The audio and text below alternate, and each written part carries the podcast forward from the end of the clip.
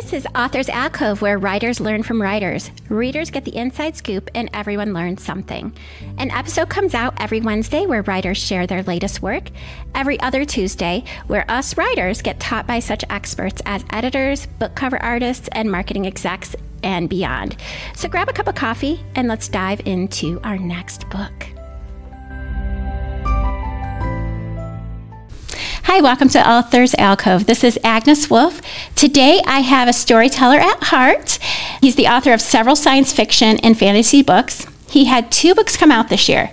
The first one was in May, and it is The Wetware Wizards. Though he claims it's science fiction, it kind of sounded like real life to me with AI taking over. The second one came out in September, which was called Hero's Welcome Space Opera, which is actually the seventh in a series. Is that correct? I suppose you could call it the seventh in the universe. There was a oh, series, oh, okay. a series of six no- novellas, which is kind of one story, and then this one's a side story, and so it's still in the same universe, okay. though. So I guess technically it counts as a series, but none of the same characters. So, what is the common theme throughout all of the seven books? There really isn't throughout all seven. The six in the in the Clark Family Legend series, which starts with Prodigy's loss the six is in some ways it's about expertise and the price you pay, and then it's kind of in two halves. The second, the the books four through six are about how do you follow a legend, right? Essentially, the first three books, this this woman, she's a pilot and she's kind of obsessed with flying, and she does flying or simulators all the time, and she's so good at it, she becomes a legend, and the stuff she does actually changes the this part of the galaxy, I guess you could say, and uh, then it turns out she has a freezer twin. So basically, they split the embryos when when she before she was born and froze one of them. And 50 years later, her sister is born, and her sister has to go. Wait, how the heck do I follow a legend? I'm already a failure before I start, right? So that's that's the second half of the series. The uh, the first one, Brandy, she when she started getting famous, started wearing um, basically wearing shades whenever she was in public. And you know her hair under her hat and stuff like that. So she was harder to recognize when she wasn't wearing the stuff which made so people you know don't recognize burgundy the her sister on sight. But if they saw them together they would say wait you look like each other. Almost 50 years older heard that most of what you've written are novellas. What is the cutoff between a novel and a novella? Like, what makes something a novel? Which one? What makes it a novella? It's you know it depends on on the genre. Some people say it's amount of words, right? So novels start somewhere around sixty to seventy thousand words, and my novellas are tend to be 30 to 40 45,000 so that's that's what I've I've got you know, you can buy the Clark Family Legend as one, you know, big book.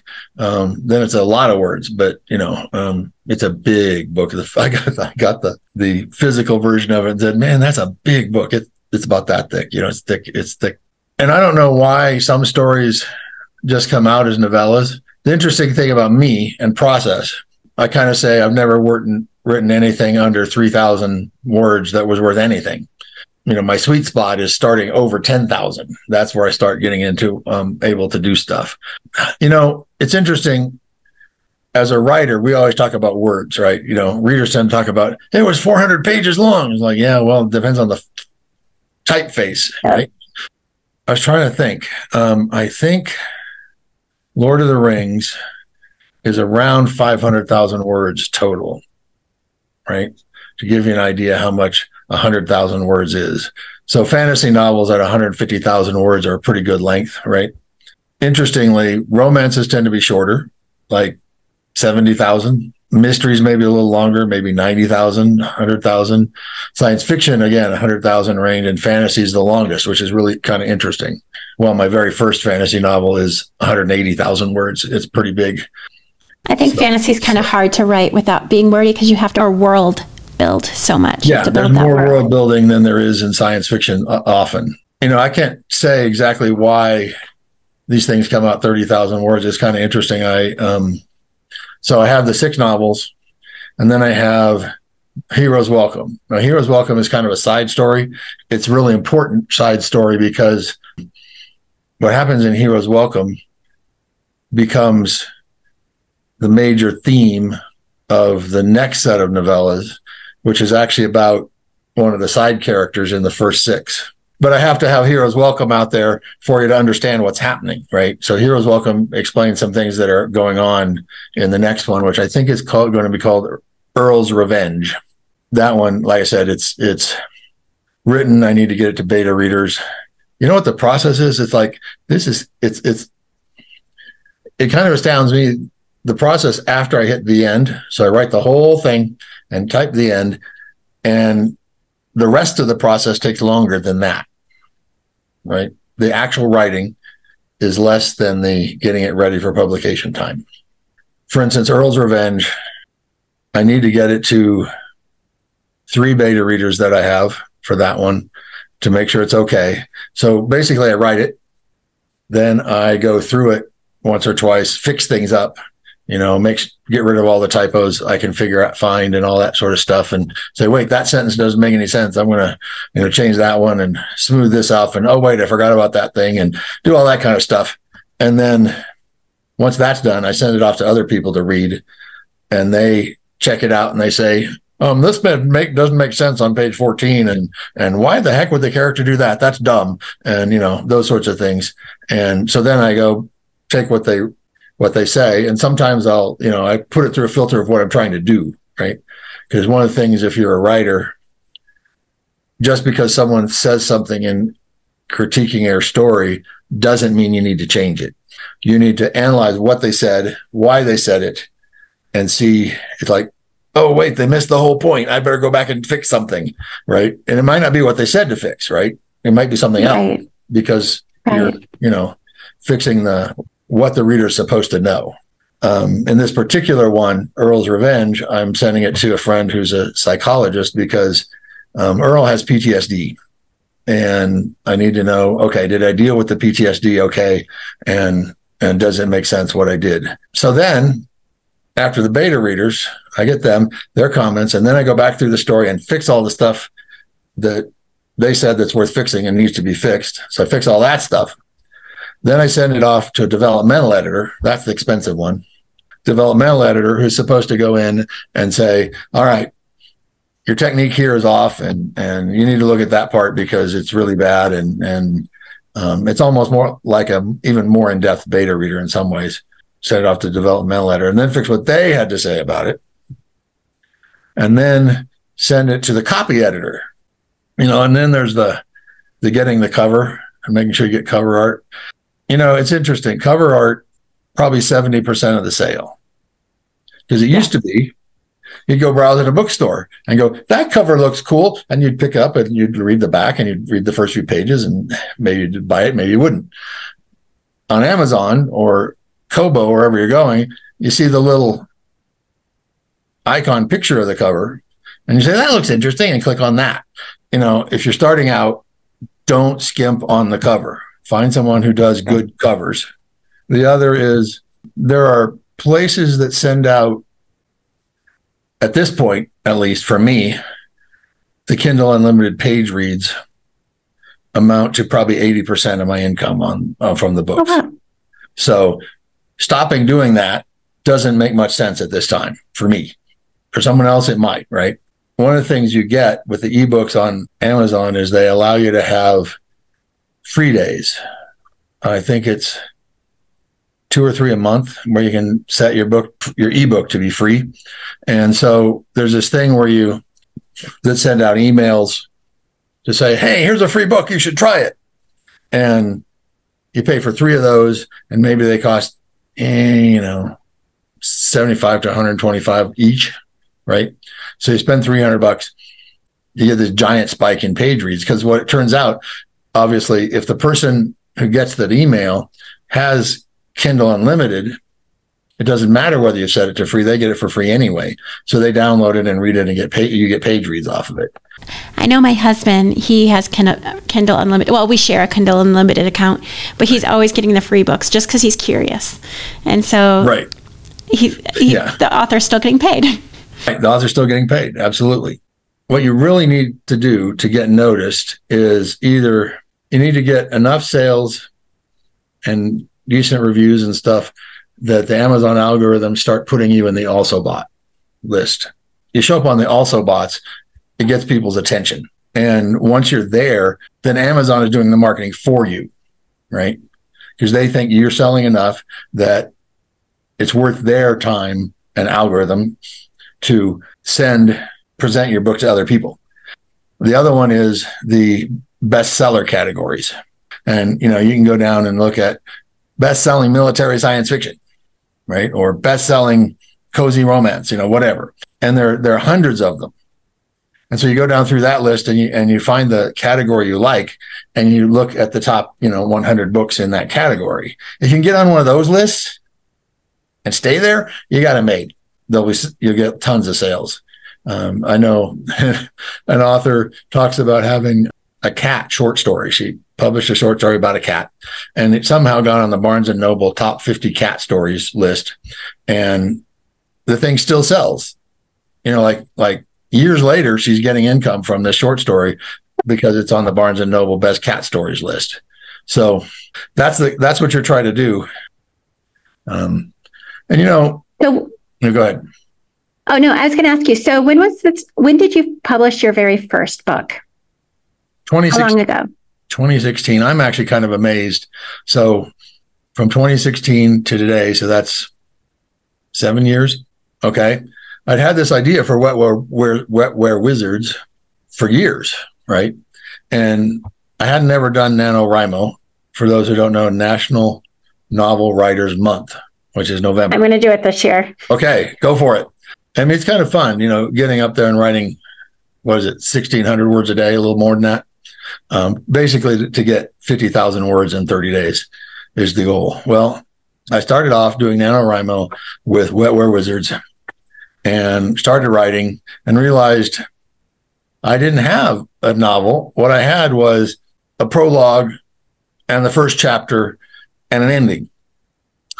it's like, and so during NaNoWriMo, I made up all this stuff. I interesting. I did not get to fifty thousand words that year. I got to forty six, I think.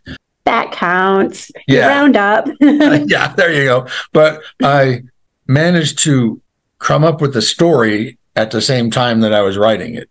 How do you, you know, I had ideas for the first book and then, okay, there's the second book and the third book. And I looked at that and said, you know, that idea for the second book isn't working. We're going to move it up and we're going to take the second book and we're going to mash the third book into it. And we're going to use the third book as our primary thing. And so that's what I'm, you know, going to do. In fact, one of the things that happens, this isn't a huge part of the plot, but it's kind of funny, is, is the main character in the Wetware Wizards meets a woman and he's going to get married again. He he's a, at the start of Wetware Wizards and in prison with a behavior modification chip. That's that was the you know how do you start a revolution when you're in prison with a behavior modification chip? Um, and that was a lot of fun. In fact, that first first section where they you, you, see him in in jail and what happens, and he tries to kill himself and doesn't succeed, and he gets broken out by his the new new re- rebellion thing that's going on. They're they're fixing trying to fight the AIs, and like I say on the on the cover blurb, it's like. Th- the little golden AIs are trying to take over the world, and no one's even noticing. Have you read the book Scythe series? The Scythe. I have not. You really should. That if you're because it has a lot of the same elements, but you know the AI is not taking over. They have something called the Thunderhead, and in the Thunderhead, they have behavior modification things. And oh, um, right, I just right. found that so interesting. So when I was reading that, I was like, yeah. hey, that's what I'm reading right yeah. now. Let's talk a little bit about uh, Wetware Wizards. Do you mind just sharing briefly the plot line without giving away too many spoilers? Yeah. So basically, these guys created a real AI. And interestingly, I think so. For those who don't know, what we have now is computer programs that learn. They're maybe as intelligent, probably as a mouse or something like that. Maybe not even that good, right? And and they're mostly designed to do specific things, right? So it's not like it, Chat GPT can say, "Oh, today I'm going to draw pictures," and go draw make pictures. It doesn't do that. It just does text things. And by the way, my brother's a programmer and he knows about the engine behind that. And one of the things he says about it is it doesn't understand meaning of the words. It understands how people put words together and how sentences work and and stuff like that, but it doesn't understand meaning. Yeah, chat right? chat GPT definitely has its downfalls. I was trying to think of a creative way to insult a fairy in one of my books. And yeah. I write I wrote in there and it said, You have to be nice to all creatures. And I was like, But fairies aren't real. And they're like, even imaginary characters you need to be mindful of. And I'm just like, okay. And I'm like, so I had to ask my husband to help me with that's, the insults. That's funny. Yeah. In Wetware Wizards, they create real AIs. Partly they do it by creating um, something that becomes the overlay, where they they make a virtual world that essentially mirrors the physical world, and they let the AI roam around this virtual world. One of the things you know my brother's a biologist and one and, and, a computer programmer. And he he talks about with us with people language is related to moving through the physical world. And it's interesting how many nouns have associated actions if you think about it like door google right yeah even that picture what's you know if I say picture, you know it's something you look at. If I say door, it's something you walk through. It's a window you look through or open it, right? It has associated actions with the noun, which implies that we learn language by interacting with the physical world. So I put that in there. It's subtle, but I put that in there.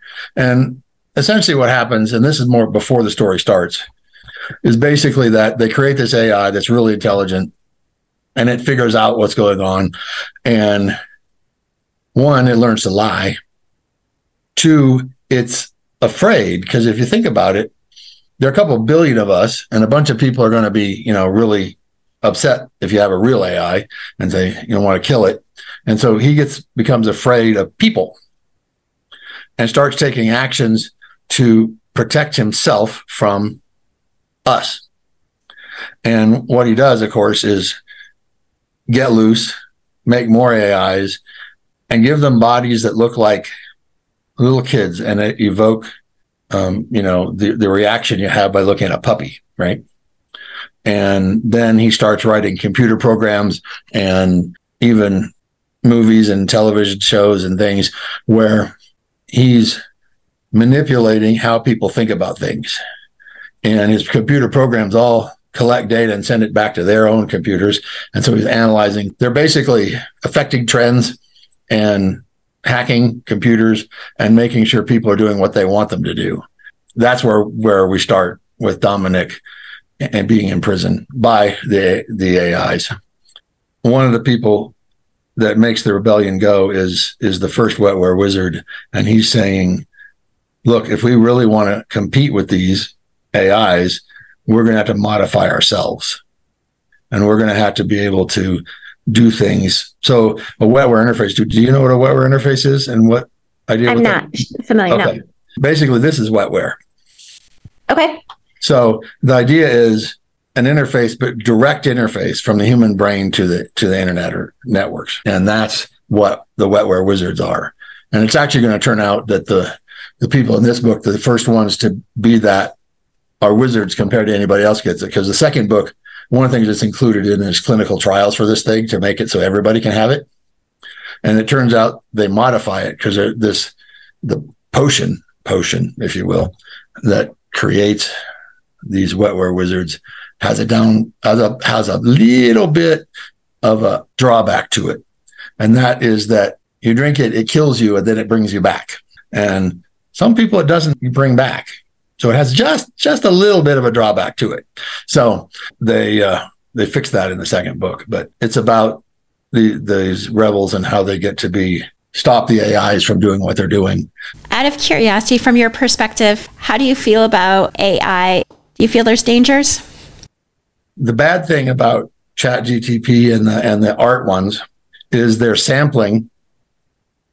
They're taking work I did and essentially plagiarizing it. That's especially true of the art. right? They're taking someone else's art and using it to make new art. Now, it's not quite as clear cut as that because if you think about, say, if I wanted to start learning to paint, well, maybe I'll imitate Rembrandt and do the things Rembrandt did, or you know, or Picasso or whatever, right? So I start learning by copying people, and they're learning by copying people. Is where's the line between imitation and plagiarism, right? So yeah. that's a, a, a really difficult question and needs to be answered. It's really interesting. I, am not sure whether these were created by uh, and what the process was to get to these. Um, whether it was some programmer said, "Hey, I'd like to write someday. Maybe I'll make an AI that writes," because they haven't been able to do it themselves. Best best uses for AIs are more things like, "I'm going to watch the security cameras of this building." Why? They don't get bored. You know, they, they don't get bored. Their job is to watch this thing and keep track of who comes in and who doesn't, who's supposed to be there, who's not supposed to be there, and tell someone if something bad happens, right? So there's the the plagiarism thing, which is which is an issue, and really we want to make AIs that can do tasks that we don't want to do. Hmm. I said that wrong. Do tasks that we're not very good at. Now, when you get to true AI, now here's the deal. Based on what we have now and where we're going and the computer hardware and all the different things, we're going to get there, right? We will make an actual artificial entity that is self aware and sentient and sapient. And it's just a question of how long. It's not a question of if. Right. And that's actually interesting that that's actually the theme of the second book of the Wetware Wizards, which is called The Thin Line. At what point are they slaves versus people? And what rights do they have and all that sort of stuff? The problem that authors like me and Isaac Asimov have seen with AIs is since we're continually making computers better and faster and bigger and well, faster and smaller, right? More powerful and smaller. You, if you make an AI, an actual intelligent one, then he's suddenly capable of improving himself by downloading himself into a different computer hardware. And he can become faster and smarter and have more capacity of doing things than we do. And we are limited by our physical bodies and our brains. The idea is that to compete with AIs that can improve themselves, we're going to have to modify ourselves. And that's where the idea of something like a wetware wizard comes from. You know, there's the three laws of robotics. Are you familiar with those? Some people have said, well, we just need to put the three laws into all these robots or AIs when they come out. And then someone pointed out, yeah, someone's going to build one and not put them in there. You, you know that's going to happen, right? Because um, it's something you have to actively do. So the the laws are a robot may not injure a human being or through inaction allow a human being to come to harm. Second, a robot must obey orders given to it by human beings, except where such orders would conflict with the first law. A robot must protect its own existence as long as protection doesn't conflict with the first or second laws. That's the the, the three laws, and you know they're useful. If we could make sure that all the AIs had them, that would be one thing. But we're human beings. Someone's going to make one that doesn't, right? Right. One of the really interesting things that humans have is imagination. You and I, all humans, even even you know, the guy driving the, the garbage truck, can say, "Okay, I imagine a world where I'm doing something different." Or I imagine a world where something has changed. You can look into the future and say, I want to make it like this. That lets us plan.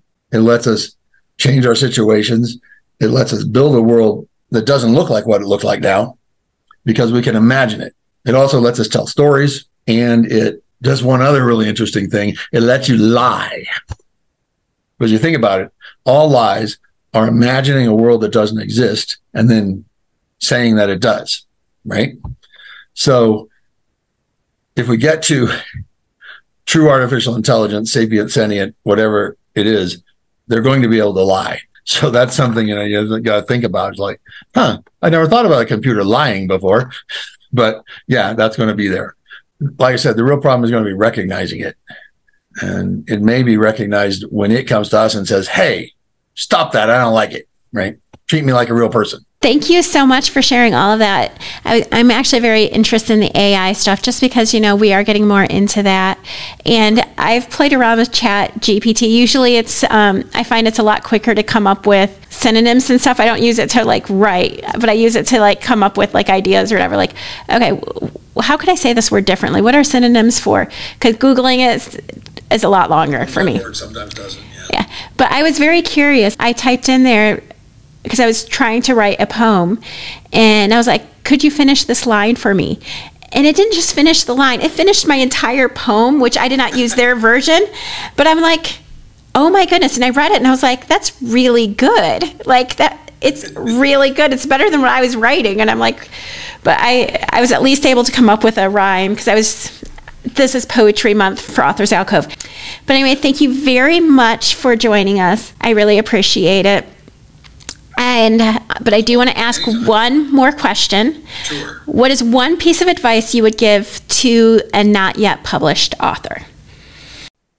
Yeah, one piece of advice is really hard, but um, I, I was on a panel about self-publishing once, and and we started at the beginning, and the beginning is one, write. Two, finish what you write. Right, get to the end, um, because if you don't get there, none of the rest of it matters, right? Interestingly, there's advice from another friend was if you have trouble writing, write one sentence a day. Anybody, you can find time to write one sentence a day.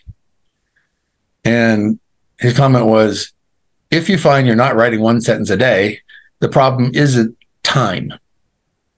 You need to look elsewhere for what the problem is. But it seems like really simple advice, but write, finish what you write. Um, and I guess the next one is, you know, work to get the quality up. Don't just assume that what you are writing is really good. Right. So get outside opinions on it. So there you go. Very much. I really appreciate it. Thank you for having me. I, I enjoyed being on. So thank you.